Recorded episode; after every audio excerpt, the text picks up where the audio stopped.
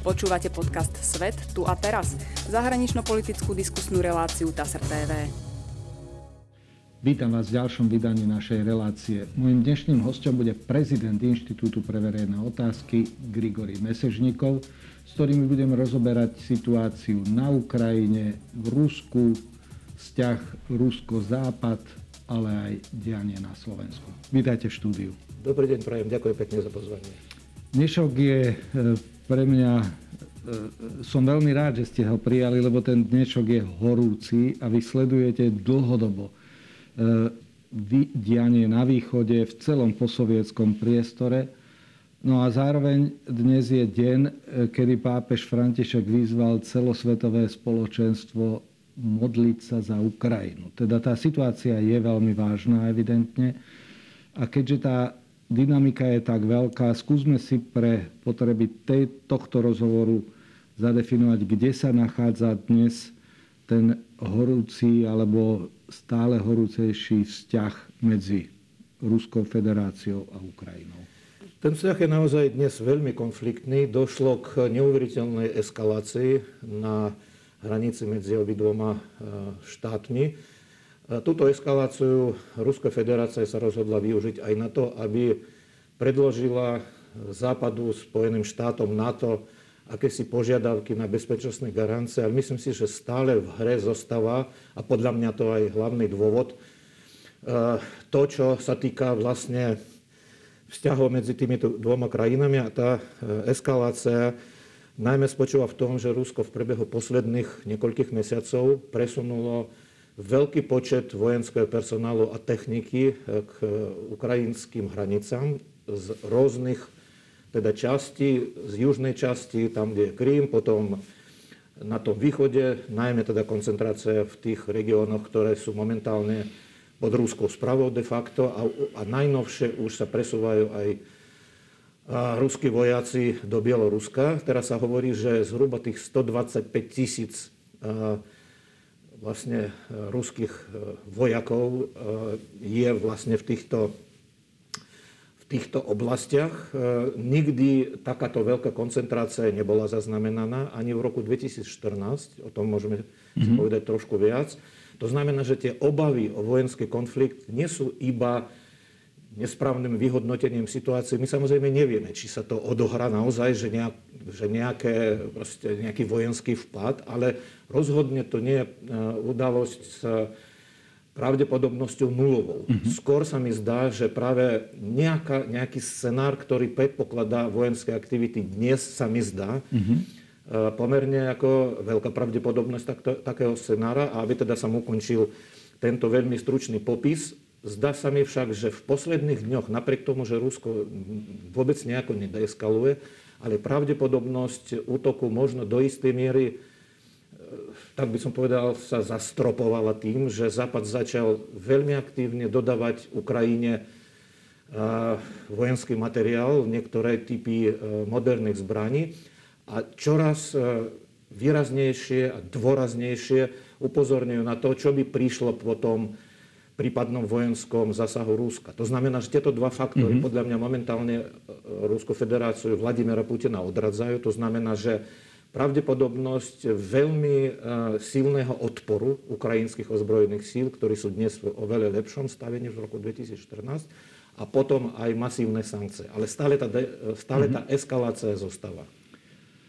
Celá táto situácia spôsobuje veľa neistú od nervozity eh, aj na Slovensku, ale aj v celom priestore Európskej únie, ale aj v celom transatlantickom prostredí, pretože eh, Vladimír Putin vyzval v zásade nie len eh, Ukrajinu a tieto posovietské krajiny, ktoré v súčasnosti stále viac a viac sa snaží priťahovať na svoj orbit, ale tými požiadavkami ultimatívnymi hodil rukavicu, tak povediať, aj celému západu a vtiahol Spojené štáty NATO do debaty o tom, ako by mala byť bezpečnostná architektúra zmenená, aby Rusko nemalo pocit, že je ohrozované. E, to znamená, že dnes toto nie je už len vzťah ukrajinsko-ruský, ktorý po anexii Krymu sme dlhodobo sledovali, čo sa dialo na Kryme, potom v Donbase, ale teraz sme sa stali toho súčasťou a tým pádom už úniku niet.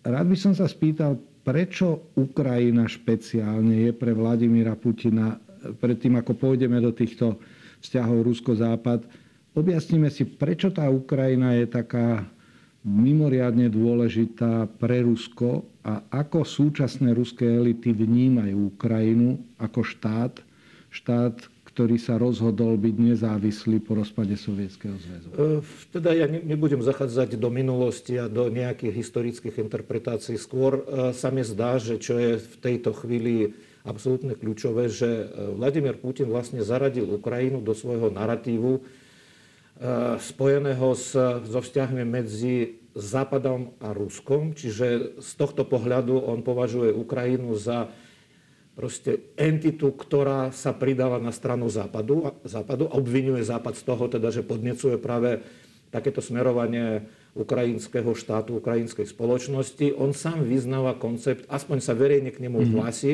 že Rusi a Ukrajinci sú v podstate jednotným ano. národom, hej, že že e, Ukrajina vždy bola súčasťou, to používa dosť často, že historického Ruska, tým pádom vlastne spochybňuje ukrajinskú štátnosť. Prečo to ale robí? Však predsa Ukrajina sa stala nezávislým štátom od roku 92 a aj počas e, rokov vládnutia Vladimira Putina e, on nespochybňoval ukrajinskú štátnosť, mm-hmm. hoci samozrejme v podstate aj jeho predchodca, aj dokonca Boris Jelcen, snažili sa udržať Ukrajinu akoby na orbite svojho vplyvu. Ale v situácii, keď v Ukrajine došlo k naozaj k významnej zmene, keď zvyťazil Euromajdan, tak pre Vladimira Putina, okrem toho, čo som už hovoril, že proste súčasťou narratívu o, spol- o spoločných dejinách, o spoločnej v podstate etnicite, tak sa pridal ešte tento faktor, že teda v prípade, keď e, Euromajdan e, a ten nemá iba povahu niečoho, čo súvisí s európskymi ašpiráciami, hoci je to veľmi dôležité, ale s vnútornými zmenami. Proste mm-hmm. Ukrajina sa rozhodla v roku 2014, že skoncuje s tým postsovietským oligarchickým systémom, s istými prvkami autoritarizmu, ktorý teda v Rusku je dominantný a tam teda ten autoritarizmus samozrejme je ešte silnejší. Preto prípadný úspech Ukrajiny je v tom vnútornom reformovaní spoločnosti z pohľadu Vladimira Putina, ktorý koncentruje moc, by bol veľmi nepriaznivým vývojom, pretože by mhm. mohol podnetiť aj istú časť ruskej spoločnosti k úvahám o tom, že teda keď Ukrajine sa to podarilo, prečo sa to mhm. nepodarí nám. Takže toto si myslím, že je taký ako kľúčový faktor. Medzinárodné spoločenstvo a špeciálne krajiny EÚ, NATO, ktorých sme súčasťou, e, súčasť, e, majú dnes obrovskú výzvu, ako sa k tomu postaviť. Pretože Vladimír Putin povedal v rámci tých kategorických imperatívov a podmienok, že si nepraje za žiadnu cenu, že pre mňa úplne červená čiara Ukrajina a NATO. Že by Ukrajina vstúpila raz do NATO. Eh, ale tá rukavica teraz je hodená tak, že Vladimír Putin vtiahol do hry amerického prezidenta najprv, v druhom kroku NATO v podobe diskusí. Mm, všetci sme nervózni, ale včera prezident Zelenský pri obrátení sa na ukrajinský národ vyzeral v zásade celku pokojne. Hovoril, že situácia nevyzerá tak dramaticky, ako je veľakrát vykreslovaná médiami, že je hrozí bezprostredný útok. Ako je možné, že tí Ukrajinci v takejto super vypetej situácii majú pocit, že toto neprerastie do horúceho konfliktu, o čom sa čím ďalej tým viac hovorí v našom prostredí. Tak v prípade Vladimíra Zelenského on v prebehu posledných niekoľkých dní vysielal naozaj navzájom si odporujúce dokonca signály. On už hovoril o tom, že, a teda s tým sa dá samozrejme vecne mm-hmm. súhlasiť, že netreba proste podliehať panike, že naša armáda všetko sleduje, náš štát všetko sleduje potom na druhý deň hovoril o možnosti okupácie Charkiva. A teraz hovorí znovu o tom, že teda netreba panikovať. Pritom ja teda sledujem aj tú ukrajinskú diskusiu, je veľa politikov a nielen teda opozičných politikov, ale zároveň politických analytikov, ktorí upozorňujú na to, že proste tie zjavné fakty o tom, že Rusko predsa len v tejto situácii vzhľadom na e, obrovský počet e, vojenského personálu a vojenskej techniky že teda je to pravdepodobnosť toho útoku. Čiže to je, povedal by som, že treba brať asi do úvahy trošku aj e, tie vnútroukrajinské vzťahy politické, mm-hmm. jej osobitné postavenie e, Vladimira Zelenského, názory odborníkov opozície. Naozaj nedá sa povedať, že proste to, čo hovorí momentálne prezident Zelenský, je prevažujúcim názorom. Mm. Ale je to dôležité mm-hmm. vedieť. No ale teraz ešte k tomu, čo ste povedali o tých červených líniách. Tak tieto červené čiary, oni samozrejme nie sú vôbec nové. O červených čiarách voči e, teda prípadnému členstvu Ukrajiny v NATO Vladimír Putin hovoril ešte na e, bukarešskom samite NATO, kde teda podľa mňa arogantným spôsobom, neuveriteľne arogantným spôsobom, to bol rok 2008. Mm-hmm. V roku 2008 Vladimír Putin bol pozvaný na tento summit a v prítomnosti všetkých hlav štátov NATO hovoril, že Ukrajina nie je nejaký štát. Čiže to bolo proste zhodenie myšlienky samostatnej ukrajinskej štátnosti zo stola. On tvrdil, že takú krajinu nie je možné príjmať do NATO a vtedy vlastne už aj naznačila sa. A ešte predtým o tom, ako on vlastne vníma vzťahy medzi Ruskom a Západom, to zaznelo v jeho známej mnichovskej reči. Mm-hmm. No odvtedy uplynulo uh, 8, uh, 14 rokov. Odvtedy teda sa udiali veci, ktoré podľa mňa častočne, eh, alebo teda do značnej miery súvisia s, tým, s tou predstavou Vladimira Putina, že Ukrajina nesmie odísť na západ mm-hmm. a členstvo v NATO je pre neho niečo absolútne neakceptovateľné. V roku 2014 Rusko zasiahlo na Ukrajine, zautočilo na Ukrajinu, odobralo jej časť jej suverénneho územia, okupovalo a potom ilegálne si pričlenilo toto územie k vlastnému územiu. No a potom teda na na Donbase vznikli dve entity, ktoré sú dnes absolútnej správe Ruska, ekonomické, politické, bezpečnostné, obranné, akékoľvek. Proste je to, tu sú dve entity, ktoré teda síce majú názov ľudové republiky, nie sú to ani nejaké republiky, nie sú ani ľudové, to proste sú entity, ktoré sú de facto okupované a Ruskom riadené a, ich, a zmysel existencie týchto dvoch entit je, aby prostredníctvom týchto dvoch entít Rusko mohlo destabilizovať vývoj e, na Ukrajine. No ale treba povedať, že tieto červené čiare síce Vladimír Putin naznačil,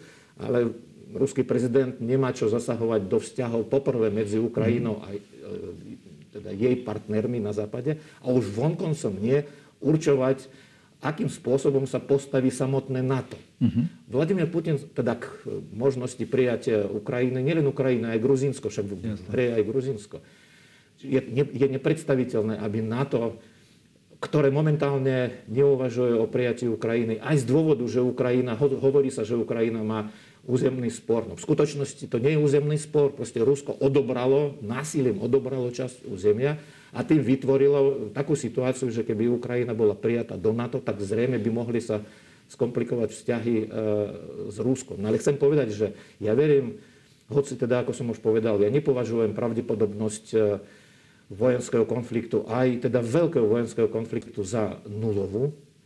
Bol by som rád, keby, sa, keby sme sa, najmä Ukrajina teda tomu mhm. vyhla a Západ by z toho ale mohol e, zobrať poučenie, akým spôsobom Rusko vôbec svoje medzárodné e, záujmy presadzuje. Ale nedaj Bože, ak by došlo k tomu, že naozaj ukrajinská armáda by musela braniť svoje územie, normálnej účasťou na regulárnych bojoch, tak podľa mňa by sa ukázalo, že, že Ukrajina je dnes taký štát, ktorý dokáže pomôcť zaistiť v takýchto krízových situáciách bezpečnosť nielen seba, ale aj širšieho regiónu. A ja si myslím, že tak, ako sa dnes sformovala tá konštelácia, vy ste spomínali, že, že prostredníctvom Ukrajiny proste alebo situácia okolo Ukrajiny, Rusko predložilo tie svoje mm. absurdné ultimáta. Ja si myslím, že Vladimír Putin veľmi dobre vedel, že tieto ultimáta Západ nepríjme, pretože tým by poprel sám seba.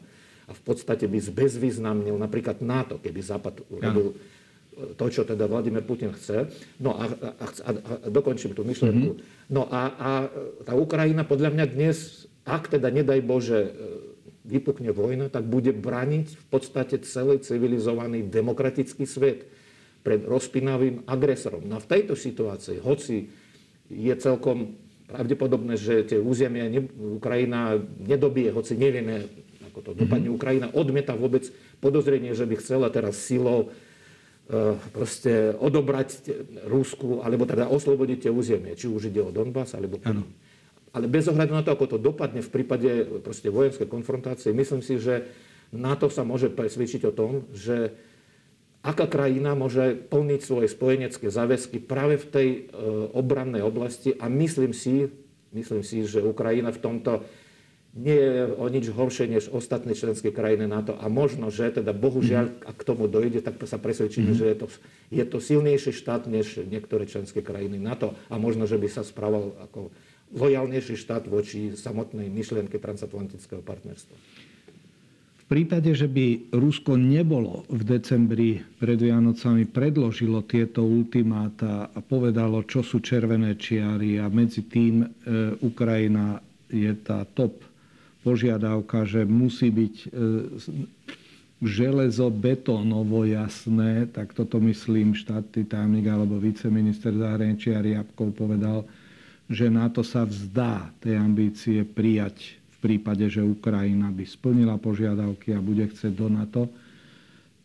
Tak by som povedal, že súhlasím s tým, že Rusko nemá čo hovoriť do krajín, ktoré po rozpade Sovietskeho zväzu získali nezávislosť a rozvíjajú sa ako samostatné Malské štáty. krajiny vstúpili. Malské vstúpili. E, lenže tá situácia sa zmenila a Rusko kategoricky teraz požaduje a tým, že má to tú veľkú vojenskú silu na hraniciach s Ukrajinou a, už aj Bielorusko je do celého tohoto e, konfliktu vťahované, tak Západ nebude mať pravdepodobne možnosť e, urobiť nejaké ústupky. Lebo je veľmi málo pravdepodobné, že Vladimír Putin jednoducho povie, dobre, tak keď ste povedali, že nesúhlasíte s ultimátami, tak ja stiahujem armádu, nech ide vojaci do kasární a Ukrajina nech si ide tak, ako doposiaľ. Toto, takýto no scenár je ne, nepredstaviteľný určite, asi, určite, lebo z vnútropolitického hľadiska si to nemôže dovoliť ano. E, kapitulovať pred Západom potom, ako už jasne sformulované požiadavky jeho diplomácia predložila. To je presný postreh, že Vladimír Putin sám seba zahnal do kuta. Teda, ak, teda, takto, ak pristupujeme k tomu z racionálneho hľadiska, hej, vyhodnocujeme, mm-hmm. tak eh, áno, predložil teraz proste ten, to ultimátum, dve, dve, v podstate dve ultimáta. Ja si myslím, že nepočítal s tým, že Západ to príjme, alebo, ale zase nevidíme do hlavy. Hej. Mm-hmm.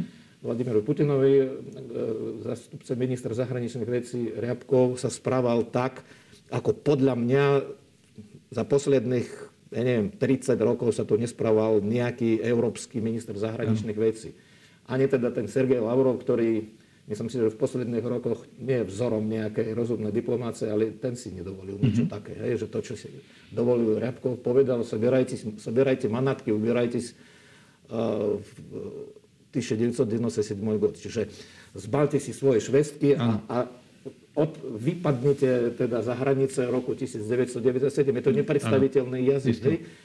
No a teraz, teraz úvahy sú také, že analytici hľadajú proste nejaké racionálne argumenty v pozícii Vladimira Putina. Ja osobne si myslím, že oveľa dôležitejšie nie proste hľadať nejaké príčiny, prečo Vladimír Putin mm-hmm. sa tak rozhodol, ale postupuje, ale vyhodnocovať jeho reálne kroky. A reálne kroky sú také, že Rusko už raz zautočilo na Ukrajinu, mm-hmm. anektovalo územie. Od roku 2014 Rusko, proste postavenie Ruska tomto konflikte je čoraz problematickejšie, situácia sa zhoršuje, nedošlo k nejakej pozitívnej zmene. Z toho podľa mňa by sme mali vychádzať predovšetkým, že e, Vladimír Putin proste má predstavu o tom, že ukrajinská štátnosť je pre neho neakceptovateľná. Mm-hmm. On podľa mňa sa vnútorne rozhodol, že bude ju v maximálnej možnej miere oslabovať, deštrovať. Napokon v roku 2014 mu síce nevyšiel ten plán, ale bol oznamený, že Rusko chcelo vytvoriť nový štát na území Ukrajiny, akože Novorosiu, hej, mm-hmm. Nové ano. Rusko. Čiže podľa mňa plány sa nezmenili, cieľe sa nezmenili a úplne sa nedá vylúčiť. Keď som už povedal, že možno, že ten silný podporný postoj Západu napokon znemožní veľmi ako intenzívne proste vojenské e, stretnutie medzi tými dvoma krajinami, pretože to môže e, Vladimira Putina odradiť, ale nazdávam sa, že predsa len Vladimír Putin nie je úplný nováčik. Hej, predpo, predpokladal s tým, že tieto požiadavky jednoducho Západ musí odmietnúť, teda odmietnia, musí odmietnúť. A potom to môže využiť na to, aby na Ukrajinu zautočil. To znamená, tá možnosť, že by mm-hmm. teraz povedal, no neprijali ste moje ultimátum, mm. tak rozpušťam ako ano. túto koncentráciu vojsk, je to nepredstaviteľné. To by sa vnímalo Isto.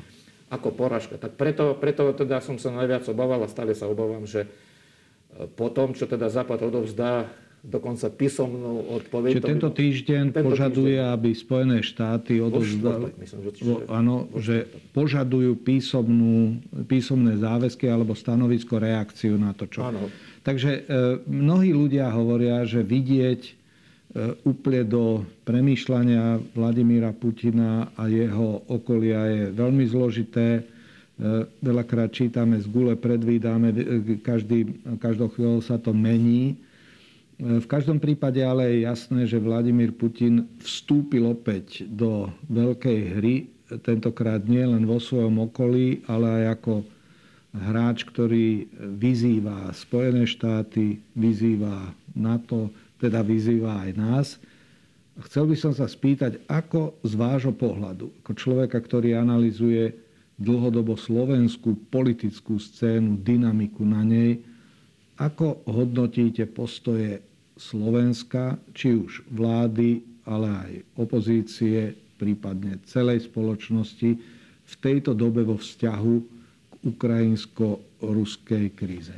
No, ak by sme to hodnotili z pohľadu e, našej poviem to tak, politickej elity, čiže politickej scény, tak vidíme tu samozrejme odlišnosti medzi postojom našej elity politickej, ktorá je naozaj rozdelená, od napríklad e, tých stanovisk, ktoré zaujímajú vlády, ale aj opozičné síly, napríklad v balských krajinách, v Polsku, e, v Rumunsku. E, u nás teda podľa mňa naša vláda a pani prezidentka zaujímajú postoje, ktoré sú zodpovedajú našim záväzkám e, vyplývajúcim z členstva v NATO, aj e, našej podpore Ukrajiny v jej snahe byť štátom demokratickým, slobodným, priateľským voči nám. Ja si myslím, že je veľmi dôležité, aby sme patrili do tých istých zoskupení ako všetky naše susedia, drvia väčšina z nich patrí do Európskej únie a zároveň aj NATO. A Ukrajina je kandidátska krajina, je to proste asocia- pridružený člen Európskej únie, tým vlastne naznačuje Ukrajina, kam chce patriť. To, že teda sa momentálne nedostala do NATO, nevieme. Moment, áno, dnes je to menej pravdepodobné a nevieme, čo všetko sa mhm. udeje. A či nevznikne napríklad naozaj z pohľadu NATO záujem uh, ak teda už nepriamo prijať e, Ukrajinu do NATO, tak vytvoriť nejaký, nejaký formát spolupráce, napríklad strategické spolupráce s NATO. No, čiže naša ako vládna časť politického spektra podľa mňa pristupuje k súčasnej situácii zodpovedne a opozícia je bohužiaľ, ja viem, že teraz poviem niečo, čo teda sa nebude páčiť. Ja sám nemám rád takýto pojem, ale vo vyhrotených situáciách ja si myslím, že minimálne polemicky to môžeme použiť. Myslím si, že naša opozícia e, proste zradza. Naša opozícia zradza tie princípy, na ktorých je budovaná naša krajina, náš štát. Zradza naše záväzky voči našmu členstvu v obi dvoch integračných zoskupeniach. E, vieme, že napríklad e, Robert Fico vystupoval, osobne vystupoval proti napríklad sankciám, ktoré zavedla Európska únia. Iná vec, že z pragmatických dôvodov, keď bol pre, premiérom, tak musel ich podporiť. No a teraz to, čo sa momentálne odohráva, aj vo vzťahu k situácii na rusko-ukrajinskej hranice, ale najmä vo vzťahu k tej obrannej zmluve so Spojenými štátmi, pretože vznikol špe, špecifický kontext. No, to je ako súbeh dvoch udalostí. Absolútne, absolútne. No a v tejto veci snaha politicky z toho vytlcť nejaký kapitál, snaha e, ja viem, že to priamo nesúvisí s tou bezpečnostnou problematikou, ale musím to povedať, mm. pretože toto je jeden z tých dôležitých faktorov, že lídry našej opozície, parlamentnej opozície, či ide o fašistické obidve skupiny v parlamente, ale najmä teda LSNS, Smer a Hlas, lídry týchto zoskupení majú problém, ktorý súvisí s ich buď teda už odsúdením jedného, teda z lídrov tejto strany a čaká teraz na rozhodnutie odvolacieho súdu, alebo jeden je podozrivý z účasti na uh, jednom delikte kriminálnom a druhý síce zatiaľ uh, nefiguruje ako aktér, priamo ako tých kauz, ale ocitol, ocitol sa v nebezpečnej blízkosti od ľudí obvinených, zadržaných alebo už aj odsudených. Mm. A to sú ľudia, ktorí sú nominanti strany, na čele, na čele ktorej stal a stojí a, niektorí sú jeho osobní priatelia. Čiže v snahe zabraniť tomu, aby prišli o, o svoju osobnú slobodu, využívajú akýkoľvek proste moment, akúkoľvek zamienku na to, aby mohli svojich voličov mobilizovať na jednak odpory voči vláde. Odpor voči vláde zo strany opozície je legitimná vec, ale nie vtedy napríklad, keď ide o verejné zdravie. Jasne. Keď, e, keď e, v podstate robia všetko preto, aby sa nedodržavali proti pandemické opatrenia, aby teda sa nevakcinovali ľudia, neočkovali, takže v tomto protivakcinačnom prostredí hľadajú podporu. A teraz ešte na tých bezpečnostných mm. otázkach. Takže z tohto pohľadu ja to hodnotím veľmi negatívne a teda ja verím, že, teda, že rozhodujúca časť slovenskej spoločnosti, ktorá to celé vidí. Samozrejme, že Slováci sú nastavení na to, aby všetky medzinárodné spory a konflikty sa riešili mierou a myslím si, že naozaj každý normálny človek drží, drží palce tomu, aby sa všetko vyriešilo bez e, konfrontácie vojenskej. Mm. Ale vidíme tu krajinu, ktorá chce byť agresorom. V tejto situácii nie je možné robiť episment. Nie je možné proste uchlacholiť agresora nejakými ústupkami, pretože vieme, ako to dopadne ďalej. Mm-hmm. A keď, keď ne, nedostatočne podporujeme Ukrajinu, alebo proste Ukrajina v tejto konfrontácii e, v dôsledku slabšej podpory sa ocitne v zložitejšej situácii, keď Rusko v vodzovkách výhra, hoci ja, si, ja tu nevidím nejakú výhru, tak toto bohužiaľ mm-hmm. teda nepomôže ani nám. Sociologické sondy ukazujú, že na Slovensku v porovnaní treba s Polskom, Českou republikou, ale aj s Maďarskom je oveľa silnejší proruský sentiment.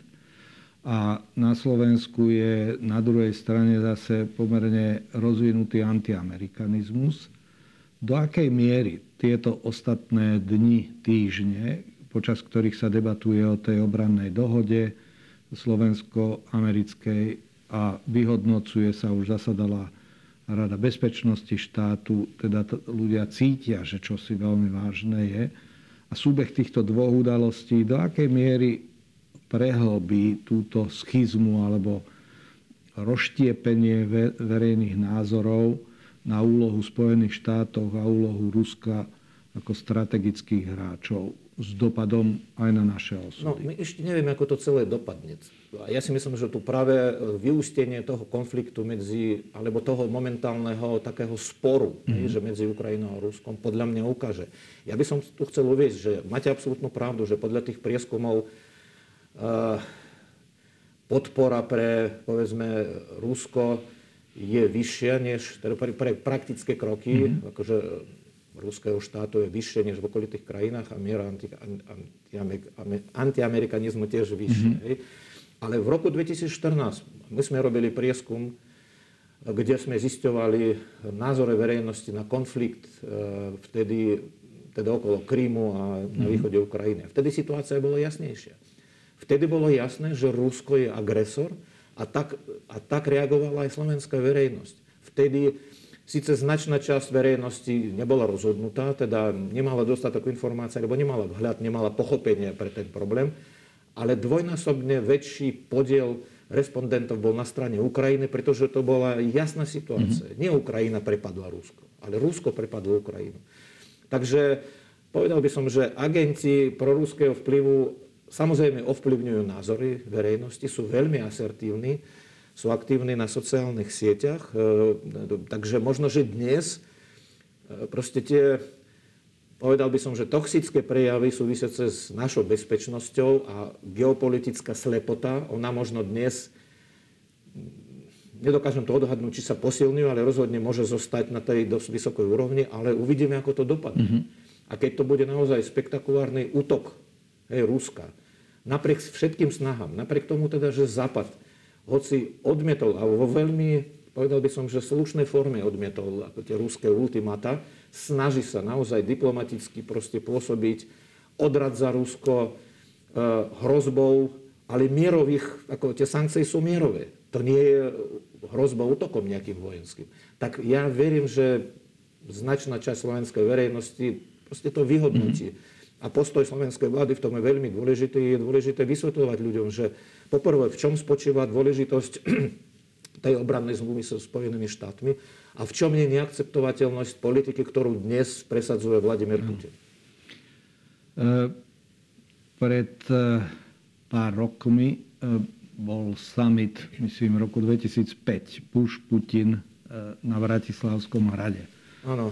Viete si hypoteticky úplne na záver predstaviť, že by bol summit Biden Putin na Bratislavskom hrade? Ja by som bol priaznivcom toho, aby medzi e, prezidentmi, hlavami takých štátov ako Spojené štáty a Rusko prebiehal dialog, vrátanie takéhoto samitu, ale myslím si, že Vladimír Putin sa tak diskreditoval v poslednom období. A dokonca dnes, podľa teda informácií, Joe Biden dokonca pripúšťa, že on bude iniciovať zavedenie osobných sankcií proti Vladimiru Putinu. V takej situácii si neviem predstaviť e, zorganizovanie takéhoto samitu medzi dvoma teda významnými štátnymi politikmi. Pretože na jednej strane tu stojí e, Joe Biden, ktorý už z titulu svojej funkcie sa správa, alebo teda sa snaží správať ako líder slobodného sveta.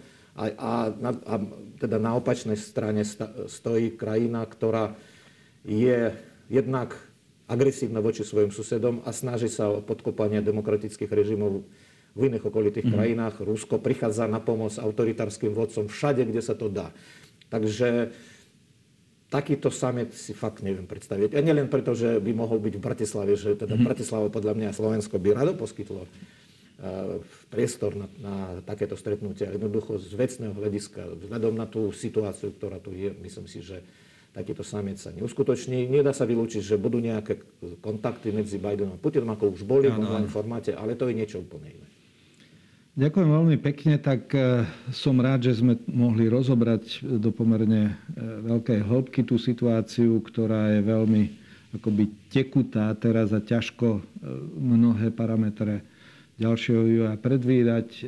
Možno si môžeme to uzavrieť tým, že prajeme si, že čo najdlhšie nech diplomati ešte rokujú, aby E, nemuseli vojaci začať. To by bolo najlepšie. E, takže toto je asi jediné, čo v tejto situácii ma napadá, ako by sme mohli uzavrieť túto našu debatu. No a teším sa, že sa stretneme v budúcnosti, keď možno tá akutnosť týchto vzťahov bude oveľa menšia a budeme môcť sa pozerať do budúcnosti trochu s väčším optimizmom ako na začiatku roka čo sme vôbec nečakali, že takéto čosi okrem pandémie, inflácie a globálneho oteplovania a iných javov budeme musieť riešiť. Ďakujem pekne a prajem vám všetko dobré. Ďakujem aj ja, bolo mi potešením.